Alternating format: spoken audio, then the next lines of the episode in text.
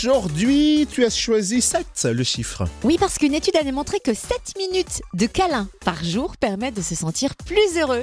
7 minutes par jour Ouais, ça va, c'est jouable au quotidien. Oui, et particulièrement aujourd'hui puisque c'est la journée internationale des câlins. On rappellerait pas ça le Hug Day Ouais, c'est ça. Qui a eu l'idée Le révérend Kevin Zabornet, il a créé cette journée le 29 mars 1986 pour combler le manque de chaleur et de contacts humains car il avait constaté qu'au début de l'année et jusqu'à la Saint-Valentin d'ailleurs, c'est une période de plus forte tendance à la déprime. Ah bon Bah oui, parce qu'une fois que les fêtes de fin d'année sont passées, il y a beaucoup de personnes qui souffrent d'un manque de contact Ah. émotionnel. Ouais, ça peut se comprendre, oui. Alors du coup, le monde a adopté cette journée le 21 janvier. Bon, on met le chrono en route et c'est parti pour 7 minutes de câlin. Pop, pop, pop, pop. Euh, Attends, permets-moi d'ajouter quand même que Minouche, tu viens, mon chat non seulement 7 minutes de câlin.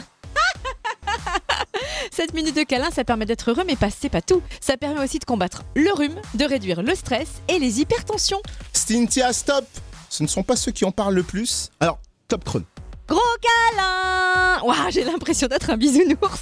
Lequel Tout câlin ou tout poilu Fais gaffe, J'ai hein, mon Touranchon, idée. la ramène pas tout à qu'un. hein.